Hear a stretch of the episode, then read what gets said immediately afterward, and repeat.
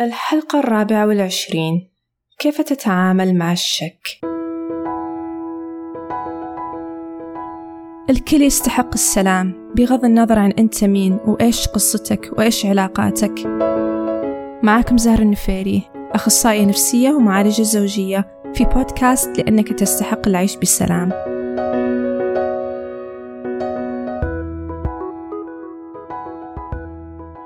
إيش تعريف الشك؟ الشك هو لما الشخص يحس إن الآخر مذنب من غير ما يكون عنده دليل واضح. ممكن إن الآخر يكون فعلا أذنب في الماضي ممكن لا. ولكن يكون عند الشخص أفكار مخيفة على أن الآخر راح يخل بهذه الثقة اللي معطيها إياه. فعلشان يهدئ من خوفه وتوتره يبدأ يتكلم عنها معه وأحيانا بطريقة عنيفة وأحيانا أصلا ما يتكلم عنها ويختار أنه يلاقي أدلة على شكوكه في أنه مثلا يفتش في الجوال يلاحق شريكة يسجل مكالمات يسأل من وراه. فالشك إذا ما تعامل معاه الواحد يبدأ يسم العلاقة بشكل تدريجي ويقتل كل اللحظات الحلوة والذكريات الحلوة وشعور الأمان والثقة ويخلي الزواج فاضي ما له أي قاعدة كويسة. وأحيانا كثيرة ينتهي الموضوع بالطلاق سواء طلاق فعلي أو عاطفي. فله الواحد يشك. في عدة أسباب. في اللي هو الشك المرضي ويكون جزء من الوسواس القهري واللي فيه أن الشخص ما يقدر يثق في أي أحد مهما كان. ودائما يشعر أنه راح يهاجم أو يخان وهذا مش تركيزنا الآن. تركيز الآن هو الناس غالبا تشعر بالشك لسببين. سبب يكون جاي من المنطق وله علاقة مباشرة بتصرف عمله الطرف الآخر في الماضي. وبالتالي هذا العمل تسبب في أن اهتز شعور الثقة لدى شريكة. وانتهى الموضوع أن شريكة صار ما يثق فيه أبدا ودائما يخاف أنه راح يكرر التصرف حتى لو أنه هو فعلا أقسم وعطى وعود أنه ما راح يرجع لتصرفه ولكن يكون في شلخ في الثقة نفسها.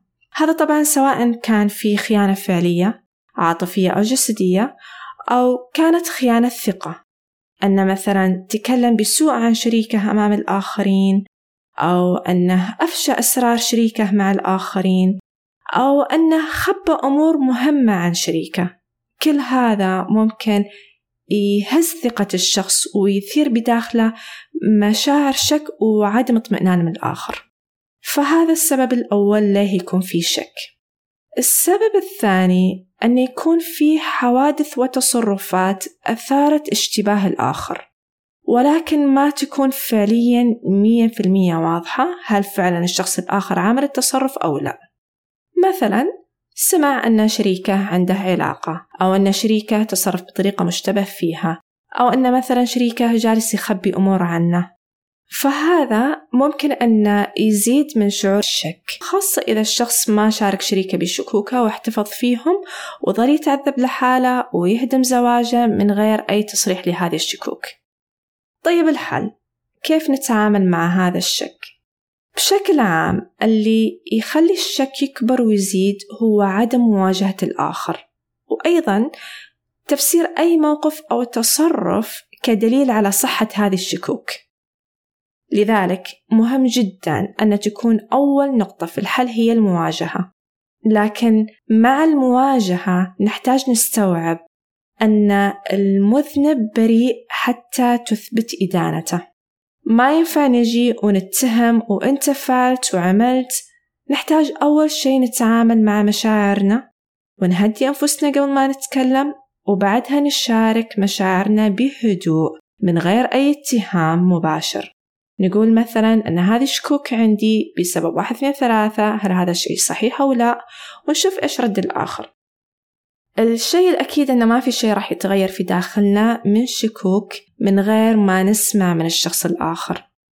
ولو في أحد اختار أنه ما يواجه شريكة وقرر أنه يتحرى من شكوك لحالة ويدور ورا شريكة ويراقبه يتجسس عليه فهنا نجي للنقطة الثانية من الحل وهي مهم جدا نفهم أنفسنا ونحاول نفهم إيش نوع المخاوف اللي تجينا إيش الأفكار المخيفة اللي تجي لك تجاه فكرة مواجهة شريكك هل تخاف أو هل تخافين مثلا أنه راح يعصب؟ هل تخافون أن علاقتكم معاه راح تخرب؟ طيب هل تعتقدون لما تجلسون لحالكم مع هذه الشكوك من غير أي تصريح فيها هل تعتقدون أن الآن علاقتكم تصنف بعلاقة صحية؟ هل جالسين تحسون بحب وأمان وثقة؟ ولا تحسونكم لازم تصيرون حذرين مع شريككم وتحسون جالسين تنبشون وراه ومش قادرين تهدؤون حوالينا هل هذه نوع العلاقة اللي تبغونها ولا تبغون علاقة فيها وضوح وصراحة واحترام لكم ولمشاعركم واحترام للآخر ولمشاعره فهذه نقطة مرة مهم التفكير فيها لأن للحصول على علاقة سليمة راح نحتاج أن نوقف ولا نهرب من مشاعر التوتر والخوف من الخلافات. وأكيد طبعا المواجهة راح تسبب توتر مشاعر صعبة لكن الحل مش في أن إحنا نهرب من هذه المشاعر. الحل أن إحنا نتعامل معاها ونسوي اللي يتوافق مع قيمنا وليس مع ردة الفعل التلقائية. طيب لو أحد قرر أنه ما يواجه شريكه خوفا من أن الشخص الآخر راح ينكر ويكذب. فبالتالي قرروا أنهم مثلا يتحرون من الموضوع لحالهم. هنا نجي للنقطة الثالثة من الحل وهي نفس الفكرة. مهم جدا نحاول نفهم أنفسنا وأفكارنا. إذا إحنا مش متأكدين من الموضوع وشاكين في صحته أو عدم صحته فليه نعتقد أن رد الشخص الآخر راح يكون كذب وإنكار؟ يمكن هو أو يمكن هي أنكروا لأنه صحيح ما في شيء فليه الإصرار ولنفرض أنه كان يكذب وفعلا بعد فترة اكتشفت أن اللي أنت شاك فيه هو صحيح إيش عواقبك راح تكون؟ أنك راح تترك العلاقة مثلا؟ أنك راح تبين له أن اللي عمله غير مقبول أبدا؟ أنك راح تطالبه بتغيير التصرف؟ أنك راح تشاركينه مشاعرك وأفكارك وليه هالشي هذا مش مقبول؟ أنا هنا اقتراحي هو نقدر نقول للشخص الآخر عن حدودنا من غير ما نتحرى من وراه ونبغى نثبت أن كلامه كذب أو غير صحيح بمعنى تقدر أو تقدرين من الآن توضحون للآخر خطوطكم الحمراء وكيف راح يصير تأثيرها عليكم وعلى علاقتكم لو تخطاها أحيانا في ناس فعليا ما يكونون عارفين أو يكون عندهم عدم وضوح وتشوش في خطوط الحمراء حق الشخص الآخر أو حدود الشخص الآخر.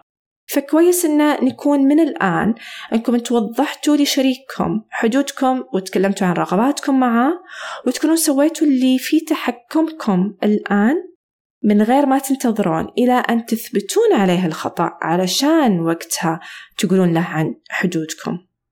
طيب نجي للنقطة الرابعة والأخيرة وهي أن نختار كيف نبغى نكون مع شريك حياتنا الآن طبعا زي ما قلت شعور الشك هو زي السم اللي يقتل العلاقة وكيف يقتلها؟ لأنه يأثر على التصرفات وطبيعة التواصل بين الزوجين فالسؤال هو لو ما كانت أفكاركم ومشاعركم مشكلة وما كان شعور الشك موجود كيف تبغون تختارون أن تتعاملون مع شريككم؟ فكروا في السؤال.